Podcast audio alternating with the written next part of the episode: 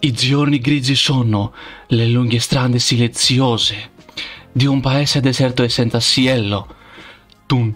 A casa di Rene si canta e si ride, c'è gente che viene, c'è gente che va. A casa di Rene bottiglie di vino, a casa di Rene stasera si va. Πω, πω, υπέροχη η φωνή σου. Το Ε, τραγούδι σ' άρεσε, είχαμε, ε, σημαίνει στο σπίτι της Ειρήνης τραγουδάνε και γελάνε, κάτι τέτοια. τέλος Στο πάντων, δεν ξέρω σπίτι ιταλικά. της Ειρήνης πάει το τρόπαιο σημαίνει. Α, μπράβο, λέμε- εκεί ήθελα να καταλήξω. Δεν πήγε σπίτι, σπίτι, πήγε στο σπίτι της Ειρήνης το τρόπαιο. Μη μας πονάς άλλο. Α, σας πονάω γιατί νιώθω δικαιωμένος. Και όπως Α. εγώ νιώθω δικαιωμένος, Ρε μεγάλε λιάκο. ο κύριος Γκίκας, εντάξει, η Ολλανδία σε πίκρανε.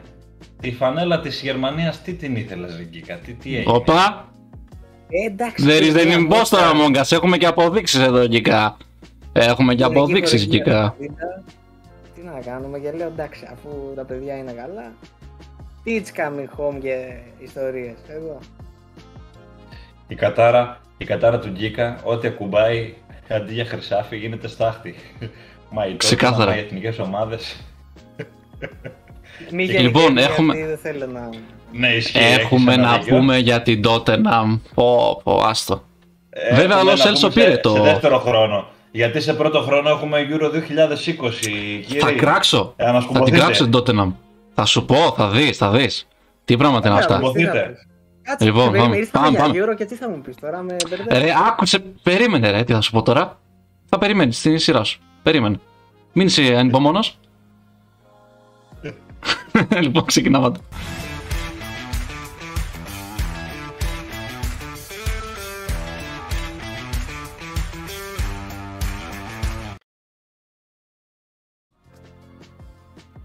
Είχαμε καιρό να τα πούμε και επανερχόμαστε με το καυτό θέμα του τελευταίου μήνα, φυσικά, ε, που μας καθήλωσε μπροστά από τις οθόνες όλους.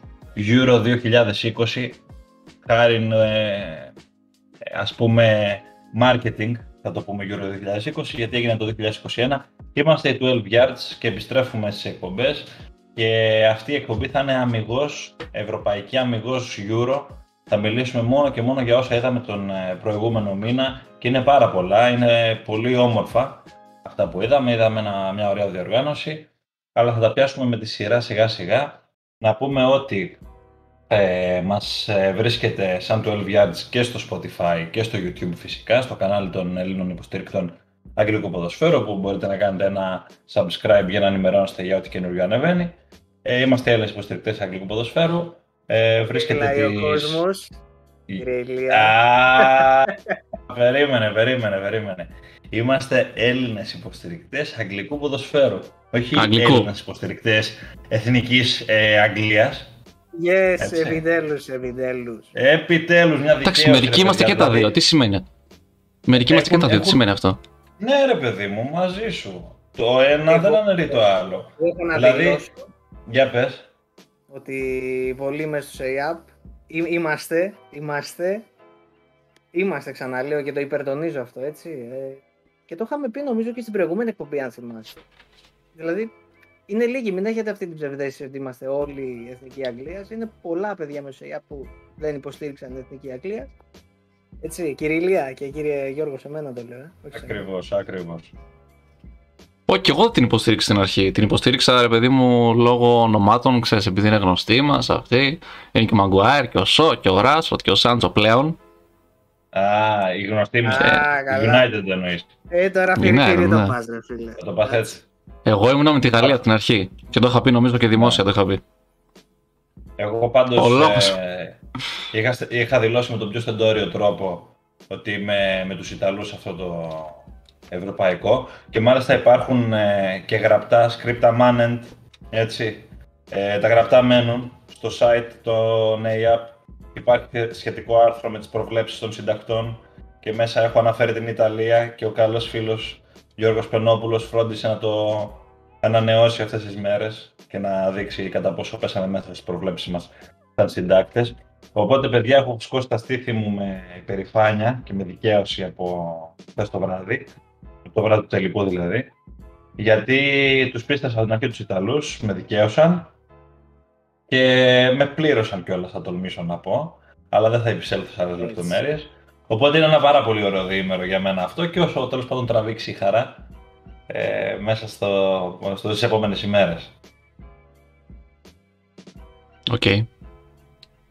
Okay. Αυτό ήταν τέλος. OK. Okay. Εντάξει. Μας ξενέρωσε. Ωραία. Αυτή ήταν 12 yards. λοιπόν, ε, εντάξει, είχαμε πάντως μια άκρως ε, συναρπαστική διοργάνωση, αυτό είναι αλήθεια. Και νομίζω ότι και ο τελικός ε, κύλησε σε ένα τέτοιο μοτίβο. θα ξεκινήσουμε με τον τελικό φυσικά, γιατί είναι και το πιο πρόσφατο δρόμενο του τελικού. Ήταν ένας ωραίος τελικός. Μπορεί να μην είχε καμία συναρπαστική εξέλιξη με ανατροπές ε, στα σκορ ή δεν ξέρω και εγώ τι πολλά γκολ. Είχε έναν καλό ρυθμό όμως, είχε μια ένταση, είχε γεμάτο γήπεδο. Παιδιά, πρέπει να το λέμε. Επιτέλους είδαμε μια διοργάνωση με κόσμο στα γήπεδα. Και ήταν αρκετοί και οι αγώνες που είδαμε τα γήπεδα μισογεμάτα, για να μην πω εντελώς γεμάτα, όπως έγινε σε κάποια παιχνίδια στη Βουδαπέστη ή τώρα στο Wembley, στο Final Four. Οπότε όλα αυτά είναι ευχάριστα. Ε, στην, ε, στην εποχή που ζούμε με τον κορονοϊό, θέλουμε να πιστεύουμε ότι πάμε προς το φινάλε σιγά σιγά με όλη αυτή την περιπέτεια. Νομίζω ότι ξεκινάμε με το παιχνίδι φυσικά ε, την κουβέντα από το Euro και να μιλήσουμε για τον τελικό. Νομίζω ότι τελικά η εκκίνηση του αγώνα ήταν διαφορετική από αυτό που περίμενα προσωπικά με το γρήγορο γκολ του, του Σο. Αλλά μετά πίστεψα ότι οι Ιταλοί θα δυσκολευτούν να αντιδράσουν έτσι φαίνονταν στο πρώτο μήχρονο τουλάχιστον. Είχαν σφίξει καλά τους χώρους οι Άγγλοι. Τους έδωσαν την μπάλα, κάτι το οποίο η Ιταλία δεν γνωρίζει απολύτως καλά πώς να το κάνει. Είναι μια ομάδα η οποία παίζει πάρα πολύ καλά στο κάθε του transition ε, στους χώρους και αυτό το έχει ε, αποδείξει στη διοργάνωση. Πολλές φορές δηλαδή έδωσε την μπάλα στον αντίπαλο και κυνήγησε ε, στον χώρο και δικαιώθηκε. Αυτό έγινε και με, την, και με την Ισπανία σε έναν βαθμό, στον ημιτελικό. Οπότε πίστεψα ότι θα δυσκολευτεί στην ε, πορεία, στην εξέλιξη. Τελικά ήρθε το γκολ με τον ε, Μπονούτσι εκεί, σε ένα καλό χρονικά σημείο στο 67. Εντάξει, μετά η Ιταλία έχω την αίσθηση ότι κοίταξε να το πάει το παιχνίδι μέχρι το τέλος, γιατί ξέρει και από αυτή τη διαδικασία. Βέβαια, η διαδικασία των πέναλτη, όσο και αν την ξέρεις, είναι μια διαδικασία που περιέχει πάρα πολύ μεγάλα ρίσκα και έχει και πάρα πολύ έντονο και το κομμάτι του, της ε, τύχης. Αλλά νομίζω ότι για τους Άγγλους τελικά η διαδικασία αυτή ήταν πληγή. Όχι επειδή ιτήθηκαν, ούτε επειδή ε, γίνεται πάρα πολύ μεγάλη συζήτηση από το βράδυ του τελικού και μετά για τους εκτελεστές ε, του Southgate στο τέλος, τον Rashford, τον Σάντσο και τον Σάκα, οι οποίοι αστόχησαν ε, και οι τρεις και είναι ποδοσφαιριστές οι οποίοι μπήκαν αλλαγή για να εκτελέσουν πέναλτις. Οπότε έχει γίνει τώρα σάλο στο νησί σχετικά με αυτό. Νομίζω ότι δεν ήταν μόνο εκεί το θέμα, είναι σίγουρα και η τύχη, είναι και η ικανότητα του Ντοναρούμα, αλλά όταν βρίσκεσαι τόσο κοντά σε έναν τίτλο πρέπει να βάλεις λίγο πιο εμπειρά πόδια να σηκώσουν αυτό το βάρος από αυτά του Σάντσο και του Σάκα ας πούμε. Δεν ξέρω ποια είναι η δική σας γνώμη και ξεκινάμε. Γκίκα, για πες μας εσύ θες να ακούσεις την ε, υπέροχη άποψή μου να ξεκινήσω από τον αγαπημένο σου φίλο Πικφόρτ γιατί ήταν ναι, νομίζω η παρουσία του. Θέλω να κάνω μια γρήγορη παρένθεση, να μιλήσω για τρεις παίκτες και μετά στα του τελικού, ή μήπως να ξεκινήσω κι εγώ με τελικό και να τα αφήσουμε αυτά για μετά. Τι λέτε καλύτερα; Ναι, καλύτερα. Ό,τι αγαπάς, ρε. Εγώ... Ό,τι αγαπάς. OK, okay, θα πάμε για τελικό και κάνουμε μετά μια... ένα καινούριο σκέλος. Για το τελικό, νομίζω ότι το τέρμα του Σο τι να δώσει φτερά στα πόδια των Άγγλων σε ένα Wembley που πραγματικά έβραζε έτσι, κόχλασε κυριολεκτικά. Δηλαδή με τέρμα μόλις το δεύτερο λεπτό κίνηση μόνο του Σο. Το πίστεψα, λέω, OK, okay, λέω τετέλεστε, η Ιταλία δεν. Και όλο το πρώτο ημίχρονο κύλησε σε ένα ρυθμό τον οποίο ας πούμε πίστευα η Ιταλία αφενός δεν πατούσε καλά στα πόδια της, αφετέρου η Αγγλία πίεζε, πίεζε, είχε κλείσει χώρους. Δεν πίστευα ότι θα πάει έτσι ο αγώνας. Είχα εντελώς διαφορετική οπτική. Δεν με, μπορώ να πω ότι δεν με έπεισε η Ιταλία, συγγνώμη, μέχρι το. Θα πω και πέντε λεπτά πριν δεχτεί. Πριν ισοφαρίσουν οι Ιταλοί. Δηλαδή δεν με είχε γεμίσει ότι είχε κατέβει, αν θέλετε έτσι. Δεν ξέρω, δεν μπορώ να το ποντάρω στην ψυχολογία. Δεν είμαι και μέσα έτσι στο μυαλό των παικτών, αλλά πραγματικά έβλεπα μέχρι το 60 μια Ιταλία η οποία δεν με γέμιζε για τελικό. Παρ' όλα αυτά, από την ώρα της σοφάρης και μετά βγήκανε, ξύπνησαν, αντιστράφηκαν σε ένα βαθμό οι ρόλοι. Οι Ιταλοί πήραν τα ενία. Ε, πολλά πράγματα μου έκαναν εντύπωση. Δεν ήταν ο αγώνας έτσι, ο οποίος θαρώ και δεν ξέρω αν συμφωνείτε ότι σε κερδίζει με το θέαμα, αλλά σε κερδίζει με αυτό έτσι το roller coaster που λένε της ψυχολογίας. Είναι πολύ έτσι, οι αγώνες στο ποδόσφαιρο, οι οποίοι θα βάλεις στην άκρη το θέαμα και θα πεις ότι θα βασιστούμε έτσι στις ε, ψυχολογικές ε, εκρήξεις αν θέλετε και γενικά αυτά τα σκαμπανεβάσματα, το ότι δεν ξέρεις τι θα γίνει σε κάποιες φάσεις δεν ήταν αγώνες που λες και διεκδικεί δάφνης ποιότητας από άποψη θέαματος είχαν και οι δύο ομάδες τους σκοπούς τους στην παράταση νομίζω ότι τα πράγματα φαίνονταν να είχαν πάρει την τροπή τους δηλαδή από ένα σημείο και μετά ειδικά στο τελευταίο τέταρτο, το δεύτερο τέταρτο της παράτηση, νομίζω ότι ήταν εφόσον μέρη θα πηγαίναμε σε, παρά, σε πέναλτις, στη διαδικασία των πέναλτις. Ξεχώρισα πριν πούμε για τα πέναλτι, παιδιά, θέλω να το τονίσω αυτό. Νομίζω ότι παρόλο το ταλέντο που για μένα το είχα γράψει κιόλας. Ε, η Αγγλία σε σύνολο ρόστερ, κατ' εμέ, έχει περισσότερο ταλέντο από αυτό της Ιταλίας αυτή τη στιγμή και μεγαλύτερα ονόματα. Εντάξει, και η Ελλήνη είναι 38-39 ετών, Μπονούτσι συνομήλικος. Και απ' την άλλη έχουν Κέιν, Στέρλινγκ, δηλαδή εντάξει, ε, να μου πεις όχι ότι ο Immobile ή ο Κιέζα έχουν να ζηλέψουν κάτι σε ταλέντο, αλλά άλλη βαρύτητα, άλλο όνομα, άλλη παράσταση έχουν οι Άγγλοι, τουλάχιστον οι περισσότεροι έτσι. Εκεί πόνταρα. Επίσης πόνταρα και στο Webley το οποίο σας ανέφερα στην αρχή και όμως αποδείχθηκε ότι λίγο πολύ έπεσα έξω. Αυτό λοιπόν που θέλω να κάνω την παρατήρηση είναι ότι, επειδή το ανέφερα και άλλο στον Γκελίνη, ένας άνθρωπος ο οποίος κοντεύει τα 40, παίζει 15 χρόνια στο top επίπεδο συλλογικά και σε διεθνή έτσι, ε, πράξη. Και πραγματικά χθες αυτό το σκύλιασμα που είδα, δηλαδή νομίζω ότι αυτό λείπει από την Αγγλία. Ένας σκελίνι, ένας παίχτη έτσι ηγέτης, αν θέλετε. Η Ιταλία το 2018, αν θυμάμαι καλά, νομίζω ότι δεν συμμετείχε καν στο παγκόσμιο κύπελο. Σωστά. Σωστά θυμάσαι. Είχε μείνει εκτός από τους Σουηδούς στα προκριματικά. Ωραία. Τα play-offs Δείτε... βασικά. Δείτε λίγο έτσι μία... Βάλτε τα λίγο σε μία ζυγαριά και γίνεται να ισοσκελιστούν από τι εξέλιξη έχει μία ομάδα και με εντελώς διαφορετικό ποδόσφαιρο. Αυτό θέλω να το τονίσουμε έτσι. Με Μαντσίνη, καμία σχέση με την κλασική Ιταλική προσέγγιση. Ισχύει αυτό. Και εκεί θέλω λίγο να φέρω και την Αγγλία στην έλλειψη χαρακτήρα. Έχει κάνει τρομακτικά άλματα σε σχέση με τον παρελθόν που νομίζω ότι είχε συνολικά λίγο καλύτερες ομάδες από αυτήν και όμως τώρα είναι πιο σταθερή και πιο σοβαρή αν θέλετε αλλά και πάλι κάτι της λείπει, κάτι της λείπει. Ε, τώρα για τα πέναλτις, τεράστια κουβέντα, όλοι το έχουν χρεώσει στο Southgate, πώς έτσι εισαγωγικά τόλμησε να επιλέξει δύο παίκτες που δεν είχαν αγωνιστεί δευτερόλεπτο σχεδόν έτσι σε όλη την αναμέτρηση. Επηρεάζει την ομάδα. Είναι τεράστια κουβέντα, είναι τεράστια. Να πω εν συντομία ότι εγώ θα έλεγα, θα ήμουν υπέρ του Southgate. Όχι για χθες. Απλά μπορεί να έγινε ό,τι έγινε, αλλά έχουμε, να έχουμε λίγο και στο πίσω μέρος του μυαλό μας αυτό ότι μέχρι και το 16, μέχρι και το Euro του 16 η Αγγλία ήταν... Μη υπολογίσιμη. Μη υπολογίσιμη, είναι βαριά κουβέντα, αλλά πραγματικά νομίζω ότι πάνε πολλά Ισχύει. χρόνια. Βαριά ξεβαριά ισχύει. ότι κάτι έκανε. Και μόνο με Southgate πήγε σε τελικά και τελικό. Νομίζω ότι αξίζει ακόμη μια ευκαιρία. Τέλος πάντων. Πολύ έτσι μπερδεμένη σκέψη μου, λίγο σας τα έβαλα όλα μαζί. Είναι πάρα πολλές κουβέντες μπορούμε να ανοίξουμε τώρα. Όχι, καλά έκανες εσύ. Southgate, έτσι. Έχει ευθύνη για τα πέναλτι. Δεν λέω ότι δεν έχει ευθύνη. Αλλά επειδή έχει πέσει όλο το ίντερνετ να τον φάει. Εντάξει, εγώ θα του δίνα μια ψήφο εμπιστοσύνης. Κοίτα, προφανώς σου δίνεις μια ψήφο εμπιστοσύνης και μου δίνεις μια πολύ μεγάλη πάσα και τρομερή, τρομερά καλή πάσα γιατί θέλω να μιλήσω για το Southgate. Ε, αν ένας είναι ο μεγάλος χαμένος, θα μου η Αγγλία είναι. Και πάλι Αγγλία θα έλεγα ότι είναι.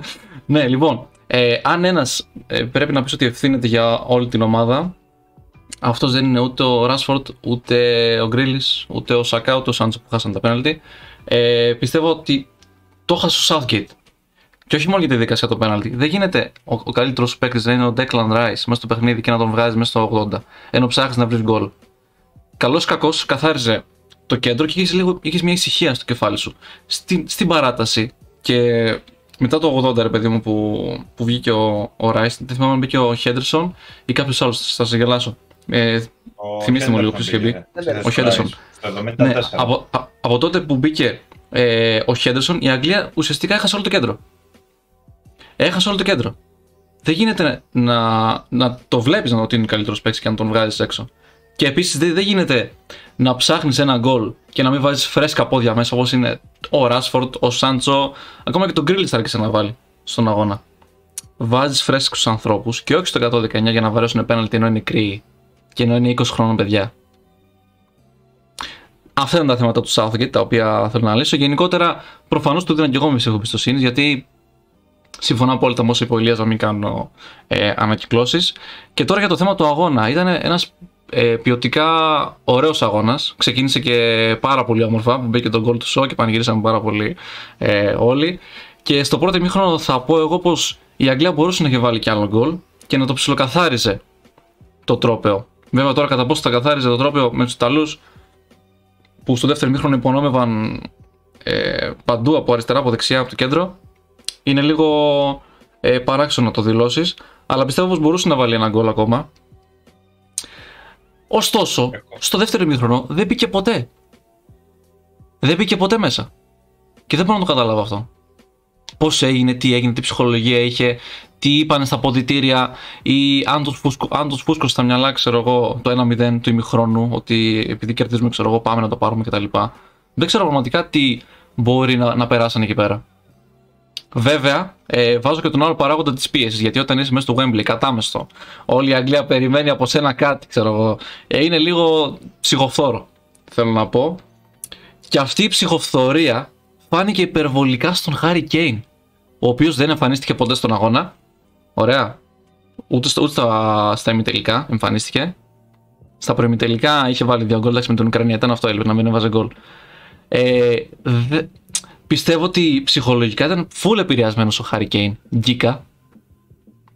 Και γι' αυτό ήθελα να μιλήσω για την Τότεναμ. Βλέπουμε πόσο καλός παίκτης είναι σε Τότεναμ, γιατί λέμε, εντάξει, Τότεναμ ρέσει και να πάει στα ημιτελικά του Europa League.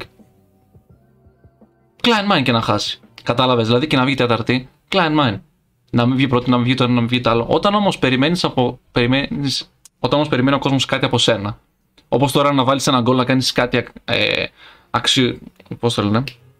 Ε, κολλάω σήμερα πολύ. Πώς; Αξιόλογο. Αξιόλογο. Να κάνεις κάτι αξιόλογο στον αγώνα. Αγχώνεσαι, τρέμουν τα πόδια σου. Χέζεσαι.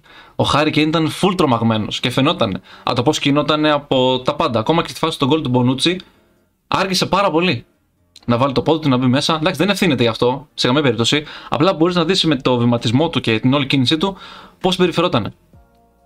Και γι' αυτό θέλω να πω ότι στην Tottenham δεν έχει τόσο άγχος. Mm. Δεν περιμένει κανείς από αυτό να κάτι. Στην Αγγλία όμως, και τώρα που θα πάει σε μια μεγάλη ομάδα. Θα City θα πάει, οπότε είναι λίγο άτομο αυτό που λέω. Μην με φτάξετε. Τώρα που θα πάει λοιπόν σε μια άλλη ομάδα που περιμένουν πράγματα από αυτόν, δεν ξέρω κατά πόσο θα πάει καλά. Βέβαια, αυτό είναι μια άλλη κουβέντα για τη μεταγραφική περίοδο και όταν θα γίνει η μεταγραφή του εν τέλει. Ε, θα το συζητήσουμε και τότε. Απλά αυτό ήθελα να πω για το Harry Kane. Πιστεύω επίσης ότι ο Southgate δεν έφυγε ποτέ τη φάση των ομίλων. Ποτέ. Ο μόνος αγώνας που έκανε ε, σωστός και πάρα πολύ ωραίος ήταν με την Γερμανία. Κανείς άλλος. Κανένας άλλος. Δεν γίνεται να, να κάνεις τέτοιες αλλαγές, τέτοιο σύστημα. Ε, καλά έκανε και ξεκίνησε με 5. Πολύ καλά έκανε και ξεκίνησε με 5 άτομα. Με τους ε, Σο και Τρίπερ να ανεβαίνουν πάνω γιατί ο Τρίπερ ήταν εκπληκτικός χθες ε, και ο Σο, εντάξει, κλασικά.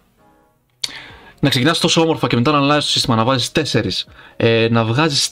Δεν θυμάμαι αν έβγαλε τον Trippier, να είναι με 4 πίσω. Με το να τάλω να κρατήσει κατοχή. Δεν μπορώ να καταλάβω τι, τι αλχημίε έκανε. Ενώ η ομάδα πήγαινε καλά. Αλλά αυτό, αν μπορούσα να, να, να δώσω την ευθύνη κάπου, ρε παιδί μου, θα ήταν σε δύο πράγματα. Στο άγχος και στην παράξενη τακτική και χρησιμοποίηση παικτών του Southgate. Αυτά τα δύο. Θα κάνω λίγο το συνήγορο του διαβόλου σε, στην περίπτωση του Κέιν για αρχή Βεβαίως. και θα ξεκινήσω από εκεί. Θα πω ότι εντάξει, ο Κέιν είχε να αντιμετωπίσει και ένα δίδυμο το οποίο είναι η δίδυμη πύργη. Ναι, πραγματικά. εννοείται. Και εννοείται. είναι Δεν το μόνο- συζητάω. Δεν το συζητάω. Οπότε πρέπει να το βάλουμε στην ε, συζήτηση και αυτό. Ένα είναι αυτό όσον αφορά τον Kane και δεύτερο.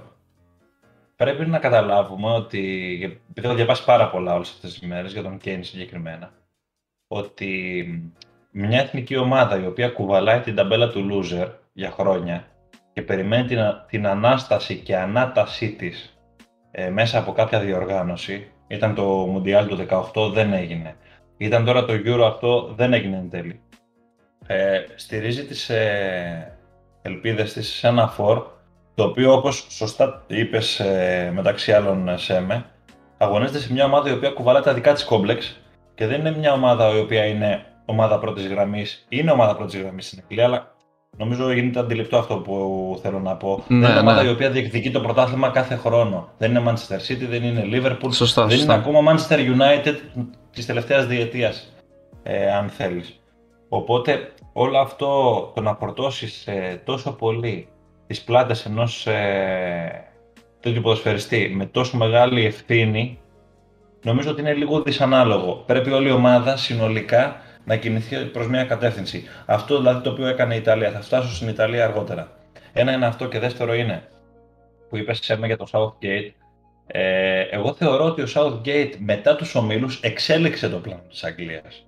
Γιατί ξεκίνησε τη διοργάνωση με αυτό το έτσι, λίγο διαφορετικό σύστημα σε σχέση με το Mundial του 18 με την τετράδα και είδε ότι είχε πολλά θέματα στην ανάπτυξη η Αγγλία. Στους ομίλους έβαλε δύο γκολ σε τρία παιχνίδια.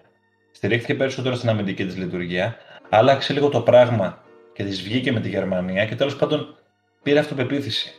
Θεωρώ ότι με τους Δανούς έμπλεξε καθαρά, αν όχι καθαρά, περισσότερο ε, για λόγους ατυχίας και αστοχίας και έφτασε μέχρι την παράταση στο πράγμα. Θα μπορούσε να έχει ε, πάρει την νίκη και νωρίτερα. Οπότε νομίζω ότι τα νοκάου της ήταν καλά μέχρι και το τελικό. Μέχρι και το πρώτο ημίχρονο του τελικού θα πω. Και θα έρθουμε τώρα εκεί να πούμε το εξής ότι ε, ευτύχησε, ενώ μπήκε τρακαρισμένη η Αγγλία, δεν προλάβαμε να το αντιληφθούμε αυτό. Έχει κάνει ένα λάθος ο Μαγκουάιρ ακριβώς πριν τον γκολ και παραχωρεί ένα κόρνερ το οποίο ούτε σε αλφα τοπικό δεν το παραχωρεί ο κεντρικός αμυντικός. Δηλαδή γυρίζει την μπάλα στον ροντοφύλακα, τελείωσε άτοπο και άκυρο χρόνο και η μπάλα βγαίνει κόρνερ. Δεν ξέρω αν τη θυμάστε τη φάση. Ναι, ναι, ναι. Εκεί ναι. η πρώτη σκέψη που έκανα είναι ότι τρέμουν τα πόδια τους, είναι γεμάτο το γήπεδό τους. Αν γίνει μια στραβή τώρα και φάνει ένα γκολ νωρίς, τελειώνει η ιστορία. Τελείως, τελείως. Γιατί η, Ιτα- Συμφωνώ. η Ιταλία είναι μανούλα σε αυτό το στυλ παιχνιδιού. Η Ιταλία δεν είναι καλή σε αυτό που της προέκυψε. Στο να φάει ένα γκολ νωρίς και να κληθεί να αντιμετωπίσει μια ε, μαζική, ας πούμε, τέλος πάντων, μια ε, διατεταγμένη σωστά αμυντικά ομάδα. Αυτό συνέβη και στο πρώτο ημίχρονο ο Southgate παίρνει άριστα 10 σε, αυτό το, σε αυτή τη σκέψη.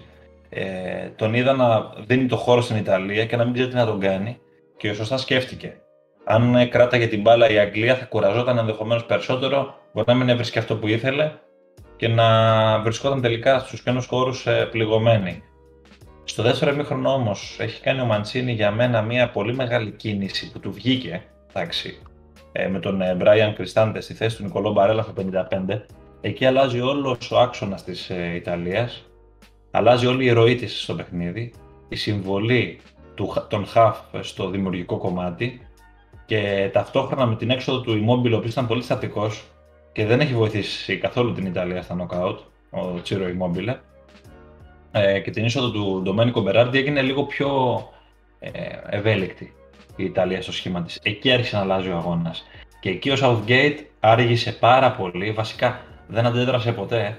Είπες νωρίτερα Σέμε για τις κινήσεις του Ράις ε, με τον Χέντερσον. Είχε μια λογική το να βάλει ένα πιο έμπειρο χάφ εκεί. Είχε μια λογική, Στην μπάλα. συμφωνώ. Αλλά ήταν Συμφωνώ. αργά. Ήταν, ήταν πολύ αργά πιστεύω. Δηλαδή στο 75 έχεις φάει ήδη και τον γκολ. Έχει περάσει σχεδόν ένα δεκάλεπτο από τον γκολ. Δεν είναι ώρα για να κάνεις κάτι τέτοιο. Έχει βγάλει και τον Τρίπιερ εντωμεταξύ, έχει βάλει τον Σάκα.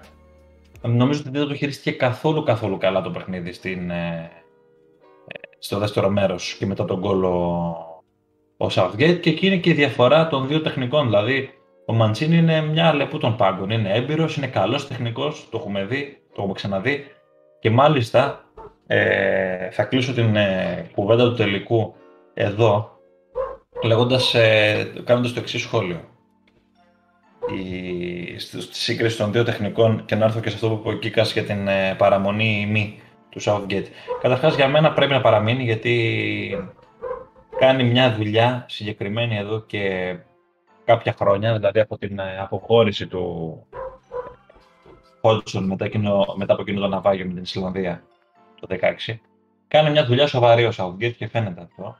Γιατί πήγε καλά στο Mundial του 18 με ένα συγκεκριμένο πλάνο, πήγε καλά σε αυτό το Euro. Δεν έχει σημασία που δεν τα κατέκτησε. Πήγε στον εμετελικό και στο τελικό. Άρα το πρόσημο νομίζω είναι θετικό. Δεν μπορεί να θέλουν οι Άγγλοι. Είναι μια ανοιχτή να γίνουν πρώτη δύναμη στον κόσμο στην Ευρώπη. Πότε ήταν για να γίνουν ξαφνικά. Αυτό το πράγμα πρέπει να μεθοδευτεί. Εφόσον υπάρχει και το υλικό που υπάρχει, χρειάζεται τον αντίστοιχο χρόνο και την αντίστοιχη εμπειρία να αποκτηθεί. Λοιπόν, ε, έμαθε λοιπόν από το πατατράκ του 16 η Αγγλία και χτίζει πάνω σε αυτό βήμα-βήμα. Είναι κρίμα το γκρεμίσει τώρα. Ο Southgate πρέπει να πάρει άλλη μια διοργάνωση μεγάλη και να δούμε και δεδομένα των συνθηκών μέχρι που μπορεί να πάει και τι μπορεί να κάνει. Τώρα, για μένα έφτασε στο μετέχνημα της αποτυχίας με την επιτυχία. Γιατί θα ήταν φυσικά αποτυχία να έμενε εκτός από τους ε, Ουκρανούς και τους Δανούς, αλλά αν έμενε εκτός από τους Γερμανούς, άλλη θα υπήρχε γκρίνια, άλλοι είναι οι Γερμανοί. Εν πάση περιπτώσει, για να είμαι ακρηγορό, θέλω να πω ότι κοινό σημείο της Ιταλίας με την Αγγλία είναι το εξής. Φάγανε ένα μεγάλο χαστούκι η Αγγλία το 16, η Ιταλία το 18 με τον Τζιανπιέρο Βεντούρα, ε, όταν έμειναν εκτός από το παγκόσμιο κύπελο τότε με τους Σουηδούς στα play-off και αποφάσισαν να επενδύσουν σε τεχνικούς αντίστοιχα. Ε, στον Southgate η Men, τον Mancini η Δε. Οι επενδύσεις αυτές φαίνεται να πιάνουν τόπο, αλλά είναι τελείως διαφορετική η συνθήκη και τελείως διαφορετική η αφετηρία, οι, σωστά, οι απαιτήσεις, τα πάντα. Από την Αγγλία υπάρχουν τρομερές απαιτήσεις χωρίς λόγο για μένα. Είναι μια εθνική ομάδα που κουβαλάει φοβερά κόμπλεξ, ε, κουβαλάει φοβερά προβλήματα ψυχολογικά και φοβερή πίεση χωρίς λόγο. Δεν έχει να υπερασπιστεί κάποιος θέμα η Αγγλία. Καταλαβαίνω τη δίψα για επιτυχία, αλλά χρειάζεται υπομονή. Μιλάμε για εθνικές ομάδες. Ομάδες που δεν δουλεύονται καθημερινά όπως είναι οι σύλλογοι. Άρα, στον Southgate πρέπει να δοθεί άλλη μια ευκαιρία. Θα είναι εγκληματικό αν φύγει για μένα. Ε, τώρα, όσον αφορά την Ιταλία, ο Μαντσίνη είναι αυτός που είναι, είναι έμπειρος έχει μέσα στην ομάδα του κάποιους ποδοσφαιριστές οι οποίοι είναι ναι μεν εμπειροί, αλλά και κάποιους άλλους οι οποίοι είναι ηγετικές φυσιογνωμίες και αγωνιστικά αλλά και σε επίπεδο προσωπικότητας. Δηλαδή Κιελίνη, Μπονούτσι, Βεράτη, Ντοναρούμα. Ε, είναι ποδοσφαιριστές οι οποίοι έχουν μια προσωπικότητα. Η Λορέντζο Ινσίνιε, Τσίρο Ιμόμπιλε. Και έχει και κάποιους οι οποίοι έρχονται από πίσω φρέσκο αίμα και έχουν πράγματα να δώσουν όπως είναι ο ε, Κίκο Κιέζα, καταπληκτικός προσφέρεστης, έτσι. Και κάποια πολυεργαλεία, όπως είδαμε σε αυτή τη διοργάνωση, ο Λοκατέλη, που ακούγεται για την Arsenal, ε, το ότι διαβάζω, ο Μπεράρντι. Εν πάση περιπτώσει υπάρχει ένα Νικολό Μπαρέλα φυσικά, ξεχνά τον Μπαρέλα. Υπάρχει ένα καλό. Ναι, ένας Νικολό Μπαρέλα, ναι, ναι, ναι, τη Σίντερ. Το πήγαμε λίγο σε ρί. Ναι, το πήγα λίγο χωρίς ανάσα. λοιπόν, για να μην μακρηγορώ, θέλω να καταλήξω ότι υπάρχει Υπάρχει ένα υλικό το οποίο στα χαρτιά μπορεί να φαντάζει λίγο χειρότερο από τη Αγγλίας, αλλά στο επίπεδο της δουλειάς που έχει προηγηθεί. Εντάξει, ενδεχομένως και ο Ματσίν έχει μια περισσότερη τεχνογνωσία από το Southgate, έτσι. Και πέραν αυτού. Μην ξεχνάμε. Και πέραν αυτού, Οπότε, έχει, ναι. έχει πιο, ε, μεγαλύτερη, όχι ποιότητα, εμπειρία στον κορμό. Μη σύντησε για το ακριβώς, δίδυμο. Έχει προσωπικότητες. Ακριβώς. Μην για το δίδυμο Μπονούτσι και Ελλήνη που έχουν να χάσουν, αυτή οι δύο έχουν να χάσουν από το 2016. Από τότε που, που, δεν, που δεν πέρασε τέτοιο. Από τη Σουηδία που είπαμε πριν. Από τότε έχουν να χάσουν, δεν έχουν χάσει. Αυτοί οι δύο εκεί πίσω. Ε, είναι, είναι πολύ βασικό αυτό σε, σε εθνικές ομάδες να υπάρχει ε, ένας κορμός ο οποίος να είναι και έμπειρος και ποιοτικός. Εντάξει, παιδιά, μην πάμε μακριά, το έχουμε δει και την Εθνική Ελλάδος αυτό όλα τα προηγούμενα χρόνια με Φιριχάγελ και επί Σάντος αυτό συνέβαινε. Αλλά μην πιάσουμε αυτή την κουβέντα τώρα γιατί είναι πολύ μακριά μας. Απλώς το ανέφερα σαν ένα πιο κοντινό μας παράδειγμα. Η Αγγλία δεν έχει ε, αυτούς του ποδοσφαιριστές με την προσωπικότητα να κουβαλήσουν, να πούν ότι κοίταξε, εγώ έχω παράσημα από κάποιες διοργανώσεις, έχω παράσημα από υψηλό επίπεδο, θα κουβαλήσω την ομάδα. Δεν υπάρχει ένας τέτοιος ποδοσφαιριστής.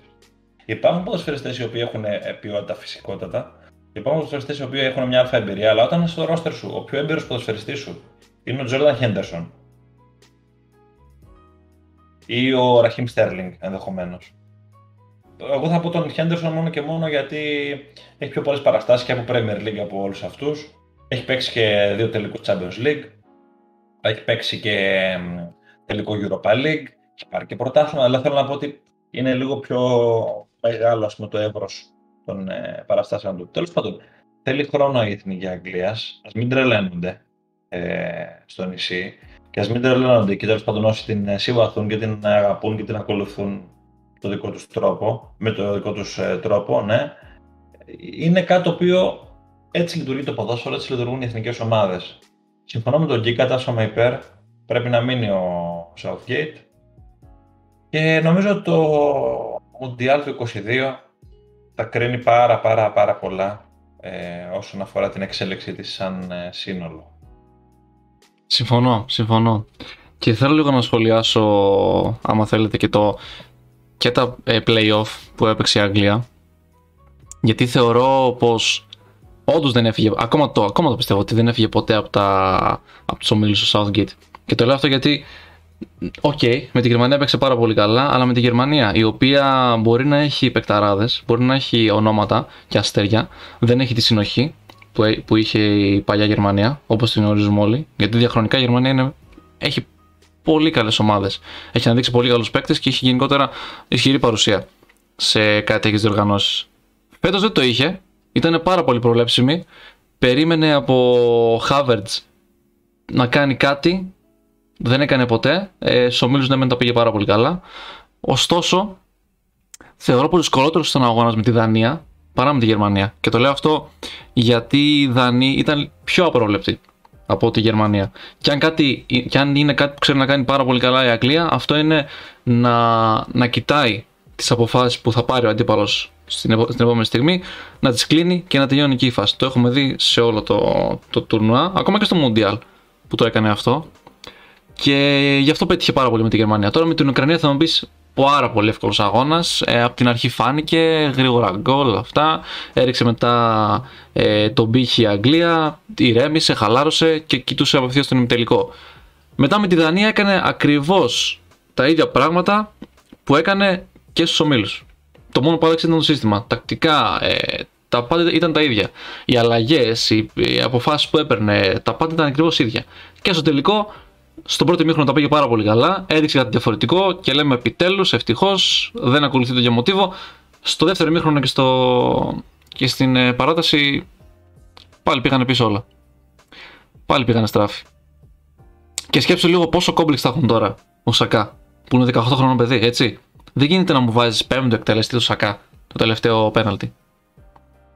Δηλαδή είναι κάτι αποφάσεις που τη σκέφτεσαι και λες, είναι 18 χρονών τα χέρια, τα, τα πόδια του θα τρέμουν. Δεν γίνεται. Εγώ ήξερα ότι θα το χάσει. Ο Σακά. Το ήξερα ότι θα το, θα το χάσει. Αν δεν κάνω φοβερό λάθος, το άκουσα και στη μετάδοση χθες, αλλά το έχω και από μνήμη στο μυαλό μου. Ο Μαντσίνη, αν εξαιρεθεί ο Μπεράρντι που χτύπησε το πρώτο πέναλτι, ήταν ο Λοκατέλη νομίζω στο παιχνίδι με την Ισπανία που χτύπησε το πρώτο. Ε, ήταν η μοναδική αλλαγή στους εκτελεστές που έκανε ο Μαντσίνη σε σχέση με το παιχνίδι με την Ισπανία. Δηλαδή, όλοι οι υπόλοιποι, Μπελότι, Μπονούτσι, Μπερναρντέσκι, Ζορζίνιο, είναι ακριβώς οι ίδιοι, ακριβώς στην ίδια σειρά. Ε, Συνεπώς, αυτό κάτι μαρτυράει. Και έρχεται σε, σε κοντράστ με αυτό που λέει ο Σέμ ακριβώς, δηλαδή, με, σχετικά με την επιλογή των εκτελεστών. Γκίκα, έχει κάτι να προσθέσεις. Κοίταξε, ε, ήταν αρκετές πάσει που μου δώσατε. Θέλω λίγο να τις βάλω ένα-ένα σε ό,τι δεν τοποθετήθηκα τόση ώρα. Ένα με το game. Αν θυμάσαι στην τελευταία εκπομπή, είχα πει ότι με εντυπωσιάζει πολύ το ρόστερ, υπάρχουν ρόστερ της Αγγλίας, ειδικά στον επιθετικό της τομέα. Αλλά είχα κάνει λόγο για έλλειψη παίκτη έτσι που όταν σκορούν τα πράγματα θα δικό τις πλάτες της. Μέχρι τα προημιτελικά θα σας έλεγα ότι αυτή, αυτό το ρόλο τον έχει ο Στέρλινγκ. Μέχρι τα προημιτελικά. Αλλά εντάξει, νομίζω ότι είναι ηλίου φανερότερο ότι σε όλες τις αναμετρήσεις έτσι πρέπει να είσαι παρόν. Ο ίδιος ο Κέιν έχει ακόμη έτσι αν θέλετε περισσότερο βαρύτερο ρόλο λόγω ότι το, φοράει αυτό το ρημάδι το περιβραχιόνιο το οποίο Εντάξει, είναι, είναι για πολλούς είναι γραφική αυτή την κουβέντα, αλλά το περιβραχιόνιο σε καθιστά αρχηγό. Όταν είσαι αρχηγός. Ναι, ρε Γκίκα, να σου πω όμως και κάτι άλλο. Ο πρώτος πρέπει να βγει. Ναι, πες μου, πες μου. Ναι, συμφωνώ σε αυτό που λες, ότι του πέσει παραπάνω βάρος από του Στέρλινγκ, αλλά ο άνθρωπος βγήκε πρώτος σκόρερ στην, στην Premier League και πρώτος σε assist στην Premier League. Όχι, δεν ήθελα να πω αυτό. Πρόσεχε, δεν είναι λογικό να, να έχει. Ότι... Ναι. ήθελα να σου πω ότι λόγω του περιβραχιονίου έπρεπε να φανεί παραπάνω από όσο φάνηκε και δεν ήταν σε, ε, σε σύνολο αν θες έτσι το τουρνουά παρόν. Εμένα αλήθεια σας το λέω, ο Κέιν δεν με ικανοποίησε ούτε στον αγώνα με τη Γερμανία ούτε στις περισσότερες των αναμετρήσεων. Δεν ήταν ε, Κέιν περίμενα να δω, περίμενα να δω κάτι άλλο. Τώρα για το Southgate. Ακόμα και τώρα δεν έχει φάει γκολ η Αγγλία, δούλεψε σε ένα πράγμα. Δύο βασικά. Το ένα ήταν αυτό που σημείωσε, ότι πραγματικά και βάλτε λίγο τις μνήμες σας, δεν έφαγε γκολ από open play. Όλα τα γκολ ξεκίνησαν από Αυτό, έτσι. αυτό θα το σκεφτόμουν. Πολύ σωστό. Αλλά δεν έχεις backup plan, δεν έχεις ένα δεύτερο σχέδιο σε περίπτωση που σκορίνει τα πράγματα. Είναι αυτό που λέγες τώρα σε με, ότι σε όλες τις αναμετρήσεις ήταν σε μικρότερο ή μεγαλύτερο βαθμό ο τρόπος έτσι που λειτουργούσε η Αγγλία, άσχετα αν λειτουργούσε. Κάποια στιγμή δεν γίνεται σε 7 να μετρήσει κάπου να μην τα βρεις έτσι σκούρα. Και χθες το βρήκε σκούρα, δεν είχε μία απάντηση, κάτι διαφορετικό. Ε, δεύτερο για το Southgate που θυμίζω είπα ότι είμαι υπέρ του έτσι. Αλλά εντάξει, δεν βλέπω τα θετικά που και τα αρνητικά δεύτερο. Ο Μαντσίνη που αυτό το είπε ο Ηλίας, αν θυμάμαι καλά, είχε απαντήσεις. Έχει εντάξει και εμπειρία έτσι ο άνθρωπος, είναι πόσα χρόνια προπονητής. Και σε κορυφαίο επίπεδο, εντάξει, είχε μια παρένθεση με Zenit και Γαλατάσαρα. Όσο και αν το κάνεις, είναι ένα κλικ πιο κάτω, αλλά έχει βαρύ παρελθόν. Ο Μαντσίνη έκανε αλλαγές και αν θυμάμαι καλά, παιδιά, είχε και δύο υποχρεωτικές αλλαγές, έτσι. Ναι. Το βράδυ. ναι. Η μία του Κιέσα. Ε, μία είχε του Κιέζα. Μία ήταν του Κιέζα. Όλες οι υπόλοιπες ήταν τακτική, ναι. Που για να πούμε και αυτά συγγνώμη άμα ναι, δεν ναι, έβγαινε ο Κιέζα, η Αγγλία θα είχε φάει άλλα δύο γκολ. Συνέχισε. Ναι, ε, δηλαδή εδώ θέλει δουλειά, θέλει δουλειά, εντάξει. Φάνηκε όμως αυτό ότι δεν είχε απάντηση, δηλαδή λίγο τα χάσαν και μόνοι τους στην Αγγλία. Ε, εντάξει, νομίζω δεν έχουμε κάτι άλλο περί του τελικού. Δηλαδή είπαμε και για τις ηγετικές φυσιογνωμίες που λείπουν από τους Άγγλους. Αλλά δεν είναι παιδιά και τραγικά τα πράγματα. Δηλαδή, νομίζω μόνος σε προχωρημένη ηλικία είναι ο Χέντερσον. Και ο Walker 30 είναι. Που δεν είναι η θέση του Walker να το πεις ότι πάρε εσύ την ομάδα της πλάτης του. Απλά και... καταλαβαίνει τι θέλω να πω. Ηλικιακά δουλεύει. Ο Χέντερσον 32 ετών είναι, 31 βασικά. Είναι 32. 31, είναι το 90. Μην τον είχα για πιο μεγάλο. Τον είχα για πιο μεγάλο. Είναι κοντά μου, ένα χρόνο διαφορά έχουμε. Έλα ρε γκίκα, προχωρημένη ηλικία τώρα μας πάθει να πάθουμε τίποτα εδώ πέρα. Εντάξει, ποδοσφαιρικά. Αλλά. Ποδοσφαιρική. Α πούμε.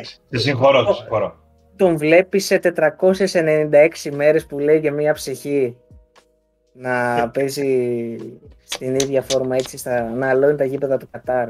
Όχι, εντάξει, σίγουρα. Σίγουρα.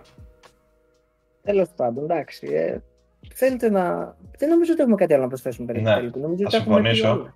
Θα συμφωνήσω. Νομίζω ότι το εξαντλήσαμε το θέμα και δεν είναι το μόνο ε, ζήτημα τέλος πάντων που συγκέντρωσε τα φώτα ε, σε αυτή τη διοργάνωση, γιατί είχαμε μια πάρα πολύ ωραία διοργάνωση. Και για να πάμε παρακάτω την κουβέντα και να πιάσουμε και λίγο πιο γενικά πράγματα. Γιατί με την Εθνική Αγγλίας νομίζω ενδιαφέρει φυσικά και τον κόσμο που μας ε, ακούει και παρακολουθεί και του ΣΕΙΑΠ. Ε, το εξαντλήσαμε το θέμα.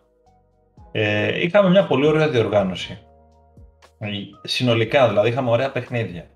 Είχαμε φοβερές ε, ανατροπές. ανατροπές σε κάποια μάτς όπως ας πούμε το Κροατία, Ισπανία ή το Γαλλία, Ελβετία. Που θυμάμαι έτσι πρόχειρα-πρόχειρα. Ήταν νομίζω το πιο συναρπαστικά παιχνίδια αυτά τα δύο στην διοργάνωση. Ε, εν πάση περιπτώσει είχαμε, είχαμε γενικότερα ωραία μάτς. Αν δεν κάνω πολύ μεγάλο λάθος και με μια πολύ πρόχειρη σκέψη, το μοναδικό παιχνίδι που έληξε ισόπαλο με 0-0, βασικά τα μοναδικά δύο, ήταν το Αγγλία-Σκοτία και το Ισπανία-Σουηδία νομίζω αν δεν κάνω πολύ φοβερό λάθος. Με λευκές ισοπαλίες μόνο αυτά έληξαν.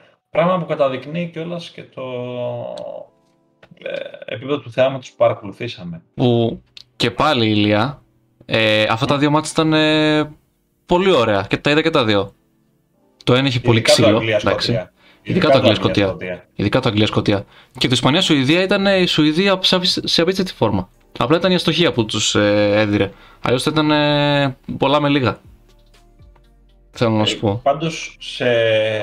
για να πάμε λίγο, έτσι, λίγο πιο γενικά και να μπούμε πιο ειδικά, αν θέλετε να συζητήσουμε κάτι, θα, πω, θα ξεκινήσω να πω ε, ποια ομάδα με απογοήτευσε περισσότερο.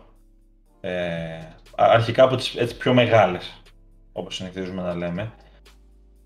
Και δεν θα σταθώ πολύ, θα πω μόνο ότι περίμενα περισσότερα πράγματα από τους Γάλλους. Και αυτό γιατί όχι επειδή έμειναν νωρίς έξω. Νομίζω ότι ήταν τελείως ασύνδετοι. Ήταν τελείως μπλαζέ στα παιχνίδια τους. Ε, έδειχναν ε, ότι είχαν έρθει για να κάνουν μια αγκαρία, έλα, έλα, πάμε τώρα να το πάρουμε, να τελειώνουμε, να γυρίσουμε. Δηλαδή, καμία σχέση με την ομάδα που παρακολουθήσαμε στο Μουντιάλ του 2018. Ήταν σοβαρή ομάδα στο, στο Μουντιάλ, οι Γάλλοι. Και αυτή ήταν πολλές από τις μονάδες τους ίδιες, έτσι. Δηλαδή, δεν είχε φοβερές διαφορές στο επίπεδο του ρόστερ ή την ποιότητα.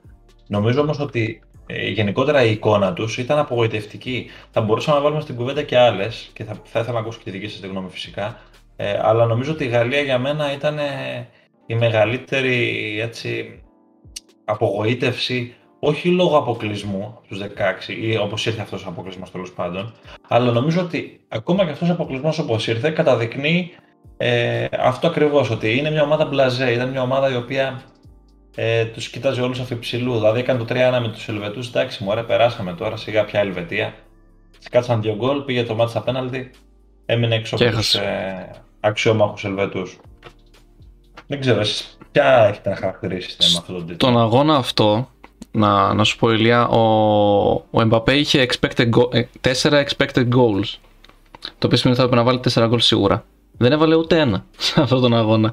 Έχανε πραγματικά τις ευκαιρίες ε, μία μετά την άλλη. Ήταν ε, τρομερό. Ένα αυτό σε συνδυασμό με την κακή αμυντική λειτουργία που άφηνε τους Ελβετούς και έκαναν ό,τι ήθελαν, ειδικά στο τελευταίο 20 λεπτό. Ωραία, δεν υπήρχε άμυνα Γαλλίας, δεν υπήρχε Λεγκλέ. Αυτός ο παίκτης. Δεν μπορώ να καταλάβω τι, τι πήγε εδώ σε αυτό, σε αυτό το τουρνουά με το Λεγκλέ.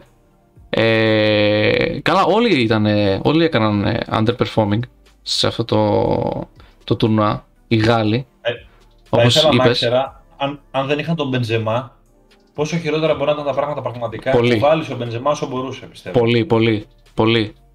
Μπεντζεμά, Καντέ, Πογμπά, αυτοί οι τρεις. Όλοι οι υπόλοιποι ναι. ήταν μέτρη. Μέτρη προς κακή. Και θα πρέπει να το ξανακοιτάξει αυτό η Γαλλία, άμα θέλει να συνεχίσει στις υψηλές τάσεις. Αν και νομίζω ότι αυτός ο αποκλεισμός ήταν μια σφαλιάρα.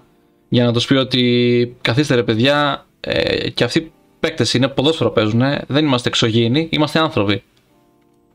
Να ηρεμήσουμε yeah. Ναι. λίγο και θα πάμε και στο, στο Mundial και να κάνουμε κάτι καλύτερο. Ή να μην έχουμε αυτό το μπλαζέ, όπως είπες. Στο, και το μπλαζέ είναι γαλλική λέξη. Όχι τυχαία.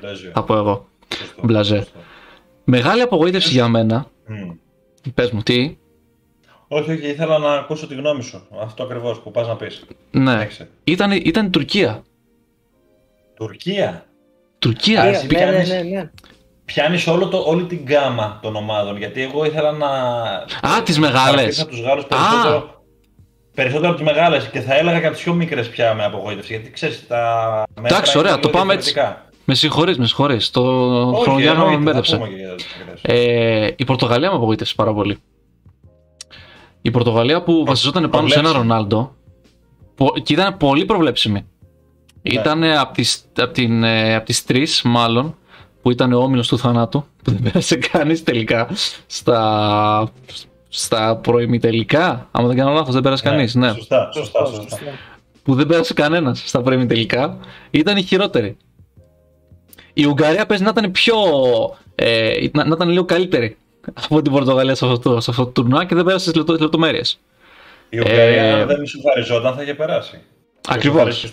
Ακριβώς. Νομίζω στο 2-2 με τους Γερμανούς είχε ισοφαρίσει. Ακριβώς. Που κοιτούσαμε μετά τον αντίπαλο της Αγγλίας και λέγαμε θα είναι αυτός, θα είναι εκείνος, θα είναι ένας, θα είναι ο άλλος. Εφτά φορές είχε αλλάξει ο καημένος αντίπαλος της Αγγλίας. Ε, δεν έπαιξε. Ναι, δεν έπαιξε καθόλου ε, καλά η Πορτογαλία. Με απογοήτευσε πάρα πολύ.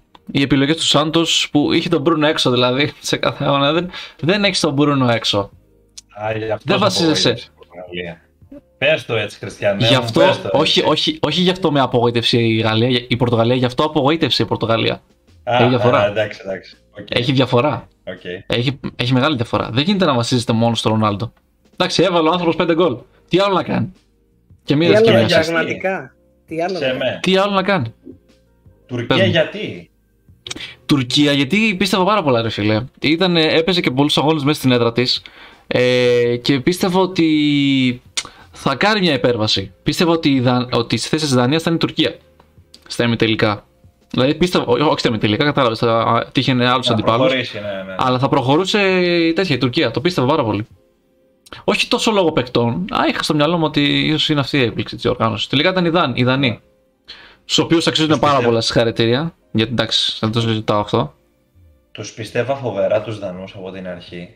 Και όταν έφτασε να παίξει την πρόκριση τελευταία αγωνιστική με τη Ρωσία, ε, το θεώρησα με μέγιστη ποδοσφαιρική αδικία να μείνουν έξω και να πέρναγε κάποια εκ των ε, Φινλανδία-Ρωσία. Ευτυχώς ο Θεός του ποδοσφαίρου βλέπει, ε, όχι πάντα φυσικά, αλλά τέλος πάντων τις περισσότερες φορές βλέπει, και τους ε, έδωσε αυτά τα οποία άξιζαν. Εξαιρετική ομάδα, πολύ πολύ καλοδουλεμένη και έχω την εντύπωση ότι και, το, και η ιστορία με τον Έριξαν του χαλίβδωσε ψυχολογικά. Γκίκα, εσύ τι ξεχώρισες και τι σε απογοήτευσε. Συμφωνήσω καταρχάς, θα αναφερθώ στο outsider έτσι των απογοητεύσεων. Τι είναι outsider; Και εγώ συμφωνώ με το ΣΕΜΕ. Περίμενα την Τουρκία κάτι παραπάνω. Είχε ένα... Εγώ θέλω να σταθώ και λίγο στους παίχτες. Φέτος η Τουρκία, στα χαρτιά μιλάμε πάντα έτσι, εμφάνιζε ένα ρόστερ με αρκετούς ποδοσφαιριστές από ξένα πρωταθλήματα και αν μη τι άλλο με παραστάσεις. Δηλαδή, όχι ποδοσφαιριστές, αλλαγή στη Σέφιλ κτλ. Βασικότατο δεν έλεγα ότι θα πάει ας πούμε τελικό. Δεν περίμενα να έχει πορεία ανάλογη της Δανίας, αλλά περίμενα, ξέρεις, η ομάδα η οποία θα παίξει λίγο πιο ελεύθερα, λίγο θα πιστέψεις παραπάνω στον εαυτό της, θα σε εγωιτεύσει μέχρι εκεί. Τώρα, για να πάμε στις πιο μεγάλες ομάδες, ξεκάθαρα πρώτο και με διαφορά έτσι, αν θέλετε, όνομα στις απογοητεύσεις ήταν η Γαλλία. Η ομάδα η οποία είχα πει στην τελευταία μέχρι πρώτη εκπομπής ότι ήταν το απόλυτο κατά με φαβορή να το σηκώσει πρώτον λόγω ρόστερ και δεύτερον ότι δεν ε, σήκωνε δεύτερη αποτυχία σε Euro και όμως όχι απλά πέτυχε, νομίζω ότι ήταν από τις χειρότερες πορείες της στη σύγχρονη της ιστορία, παρένθεση αυτό. Ε, από εκεί και πέρα θα λογίσω και την Ολλανδία για λόγους ξεκάθαρους. Νομίζω ότι σε καμία περίπτωση, όχι ότι ήταν στα φαβορή να σκόρει την κούπα, αλλά δεν μπορεί να σε κερδίζει αυτή η Τσεχία όταν είσαι η Ολλανδία. Ακόμα και αυτή η Ολλανδία έτσι των ε, μικρότερων αν θέλετε έτσι σε βαρύτητα ομάτων των δικτών σου ή των όποιων προβλημάτων έχεις δεν πάβεις να είσαι η Ολλανδία. Δεν είναι δυνατόν να χάνεις με αυτή η Τσεχία. Τι με εξέπληξε, σίγουρα η Δανία. Η ομάδα η οποία μετά την πρώτη αγωνιστική έδειξε, πρώτα απ' όλα έδειξε μαθήματα ανθρωπιάς και μετά ποδοσφαίρου δέθηκαν, εκτός ότι έγινε ό,τι έγινε με τον Έριξεν, τον οποίο οι συμπαίκτες του δηλαδή πραγματικά τους βγάζω το καπέλο. Ο και αγώνε με τη Φιλανδία, από εκεί πέρα ό,τι έγινε, έγινε και αυτό. Ήταν μια τυπική διαδικασία. Κανείς μας δεν μπορεί να μπει στο μυαλό των παικτών της Δανίας έτσι, το πώς αντιμετώπισαν εκείνον τον αγώνα, να τους κατηγορήσει γιατί έχασαν για οτιδήποτε.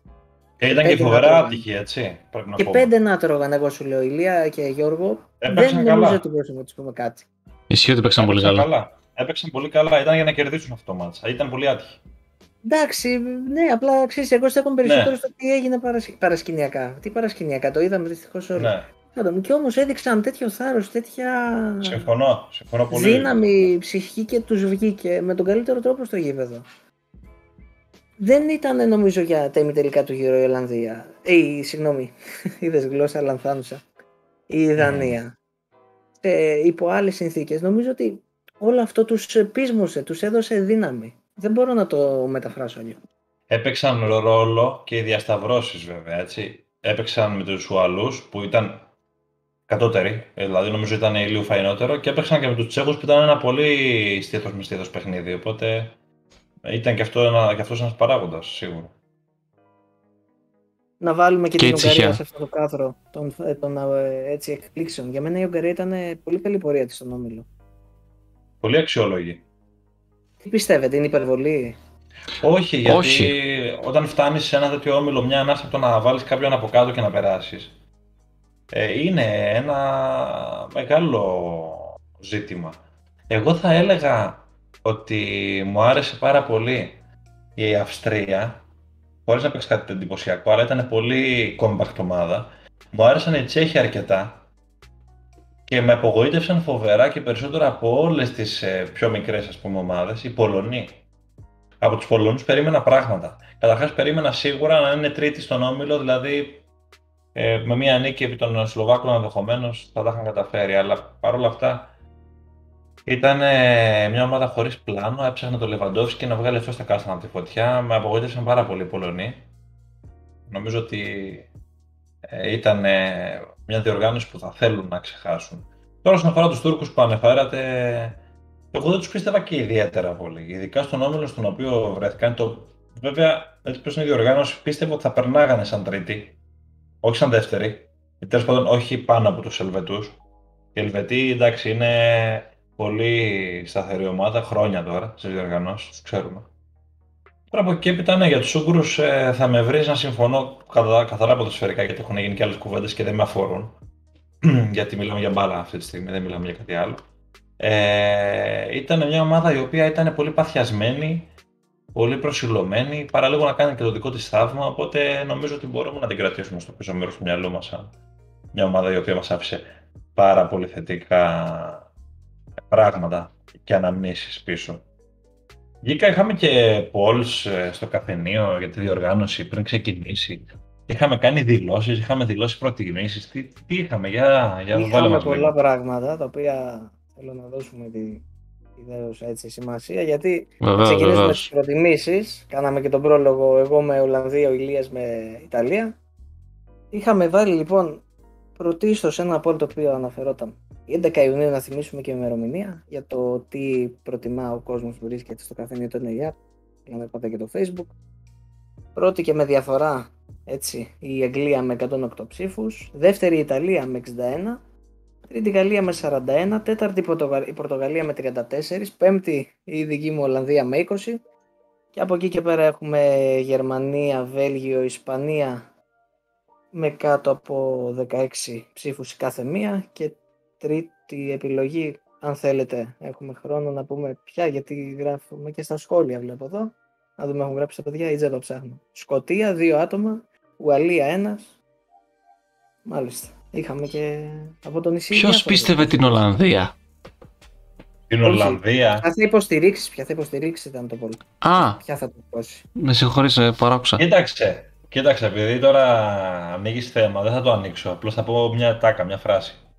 Βεβαίως. Η Ολλανδία πώς μπορούσε να πορευθεί σε ένα τουρνουά με απαιτήσεις με, ρεπο- με προπονητή τον Φρανκ Ντε Μπουρ, ο οποίος τον είδαμε στην Αγγλία με την ε, Crystal Palace. Ήταν απογοήτευση, δηλαδή, πραγματικά. Ναι, Και- γελάει ο κόσμος. Το ρόστερ δεν, δεν είναι κακό, θεωρώ. Είχε πληρότητα. Αν εξαιρέσεις την απουσία του Φαν Ντάικ, είχε γενικότερα ένα πολύ καλό ρόστερ, πολύ αξιόλογο. Θα μπορούσε να πάει καλύτερα, αλλά είχε έλλειψη, είχε έλλειμμα στον πάγκο. Δηλαδή υπήρχαν- υπάρχουν τόσοι Ολλανδοί προπονητές καλοί που θα μπορούσαν να είναι σε αυτή τη θέση. Όχι ο Φρανκ Ντε Μπουρ. Εδώ δεν το σήκωσε το 4 με νομίζω μακράν το καλύτερο ρόστερ όλων των εποχών για Ολλανδία. Advocat είχε τότε, όχι. Advocate, ναι, και είχε Advocate. μέσα. ο- από τι να ξεκινήσει, από Χάιτιχα, Ρόμπεν, Ζέντορφ. Ζε- δεν λέω τώρα Ντεμπούρ γιατί. Όπου ξεκινήσαμε Είσαι τους στο όνομα ρομαντικούς τώρα. Σνάιντερ, Μακάι, Δεν σταματάνε τώρα. Άντε τώρα. Ντάβιτ, Τι θέλω, τι θέλω και μιλάω. Τι θέλω Όπου- και μιλάω. Λοιπόν, πάμε και στο δεύτερο πολ, το πιο σοβαρό και το πιο άμεσα Βεβαίως. έτσι ενδιαφέρον. Ως Ρίχτω, προς, ε, ρίχτω, ε, πλευράς Ρίχτω, Ηλία. Αγγλικής. Νομίζω πρέπει να το έχουμε αναφέρει ξανά, αλλά έχουμε και παραπάνω ψήφους αυτή τη φορά. Αν θυμάστε, είχαμε κάνει λόγο έτσι για τις δηλώσεις του Southgate, περί το που βλέπουμε, τον είχαν ρωτήσει δημοσιογράφοι, στο- βλέπουν να φτάνει την Αγγλία και είχε πει ότι αν φτάσουμε μέχρι τα ημιτελικά θα είναι επιτυχία. Ε, βάσει το όσων έτσι υποστήριξε ο Southgate, πέτυχε η Αγγλία. Δεν ξέρω τι λέτε. Αυτό πριν, πριν δει την ε, τέτοιο έτσι, διασταύρωση. Μία Τα λέμε εβδομάδα και πριν αυτά. τη Σέντρα. Ναι. Φύλαξε τα νότα του ο Southgate, μπορώ Σωστό. να πω εγώ. Καλά έκανες. Λοιπόν, 54 άτομα είχαν Κάτι- δηλώσει κάτι ήξερε. στόχος η πρωτιά για τους Άγγλους. 40 καλός ο ημιτελικός για την Αγγλία και 22 άτομα είχαν υποστηρίξει πως είναι υπερεκτιμημένη και θα φύγει πριν τα ημιτελικά. Μμμ. Μάλιστα. Πολύ ενδιαφέροντα. Ξέρεις, εμένα μου αρέσει πάντα Η στατιστική, ε, ε. να, να βλέπω, όχι πέρα από τη ε, στατιστική. Η στατιστική μέχρι ένα όριο, γιατί όταν εμπλέκεται στο ποδόσφαιρο καμιά φορά ξεχνάμε και αυτά Ισχύει, που ξέρουμε. ισχύει. Λοιπόν, ε, μου αρέσουν το, τα μέτρα. Μου αρέσει πάρα πολύ να γίνονται προβλέψεις πριν από κάτι, από μια διοργάνωση συγκεκριμένα, γιατί εκεί είναι λίγο πιο δύσκολο να κάνεις προβλέψεις. Και μετά ξέρεις, όταν τελειώνει η διοργάνωση, να κάθεσαι και να βλέπεις, ξέρεις, ο καθένας πόσο μέσα μπορούσε να πέσει, τι μπορεί να περιμένει. Εντάξει, κυρίως για τέτοιες διοργανώσεις οι οποίες είναι μικρές σε διάρκεια, οπότε μπορείς να κάνεις λίγο πιο εύκολα κάποια εκτίμηση. Τώρα στο Champions League, ας πούμε, δεν μπορείς από τον Σεπτέμβριο μέχρι τον Μάιο να ξέρεις τι ακριβώς θα γίνει στο πρωτάθλημα. Αλλά έχει το ενδιαφέρον του κι αυτό. Οπότε ε, ήταν ωραίο να έχουμε τον κόσμο από το καφενείο να συμμετέχει σε αυτό. Και φυσικά θα έχουμε ξανά την ευκαιρία γιατί οι 12 yards δεν θα σταματήσουν εδώ. Μην κοιτάτε τώρα ένα μήνα που σας κάναμε το χατήρι και ε, μας ε, ξεφορτωθήκατε και είδατε λίγο μπαλίτσα. Έχουμε μεταγραφές, έχουμε κάποια επικαιρότητα, θα τα δούμε εν καιρό αυτά. Βήμα-βήμα, έχετε καινούργια σεζόν. Είμαστε στα μέσα του Ιούλη και σε ένα μήνα περίπου ξεκινάει το πρωτάθλημα, έτσι δεν είναι; Οπότε πρέπει να ανασκουμποθούμε, να αναδιοργανωθούμε. Ωραίο ήταν το διάλειμμα αυτό το καλοκαιρινό φέτος γυρνάμε σιγά σιγά σε μια καθημερινότητα, σε μια κανονικότητα. Το πρωτάθλημα, ηλία μου, έχουμε Conference League. Α, το, τα Conference League, φίλε, είναι για μας εδώ τους Έλληνες. Στην Αγγλία αυτά δεν τα κοιτάζουν και πολύ. Εγώ ούτε Conference League ε, θα έχω φέτος, αλλά θα το συζητήσουμε κατηδίαν εμείς, μην είναι μετά μέσα, θα τα πούμε εμείς μετά. Λοιπόν, εσύ με μην αγχώνεσαι, δεν σε αφήνουμε στην απέξω. Όχι, δεν, δεν, εντάξει. Εντάξει, μην αγχώνεσαι. Εγώ για την τότε να μου το είπα, δεν ξέρω τι λέει ο κύριος. Α, για την τότε να με έχεις δίκιο. Η τότε να μου ξέφυγε ότι παίζετε Conference League. Είχα μείνει ε. στο ότι χάνατε το ευρωπαϊκό εισιτήριο μέχρι τελευταία στιγμή, αλλά ήταν εκείνος ο Μπέιλ. Τέλος πάντων, τέλος πάντων. Λοιπόν, εμείς θα είμαστε εδώ φυσικά να συζητήσουμε και όλα τα οποία θα προκύψουν και εν ώψη της νέας χρονιάς. Ε, ανανεώνουμε το ραντεβού μας για την επόμενη φορά. Μέχρι τότε ε, να ακολουθήσετε τους AI παντού σε όλα τα social media, ε, στο κανάλι των ε, AI στο YouTube, ένα subscribe για να ενημερώνεστε για όλα. Μας βρίσκεται και στο Spotify σαν 12 Yards. Ήμασταν ο Ηλίας Βαραμπούτης, ο Γιώργος Γκίκας και ο Γιώργος Εμερτζίδης και ανανεώνουμε το ραντεβού μας για την επόμενη φορά. Μέχρι τότε, γεια σας. Ευχαριστούμε πολύ, παιδες. Να είστε καλά.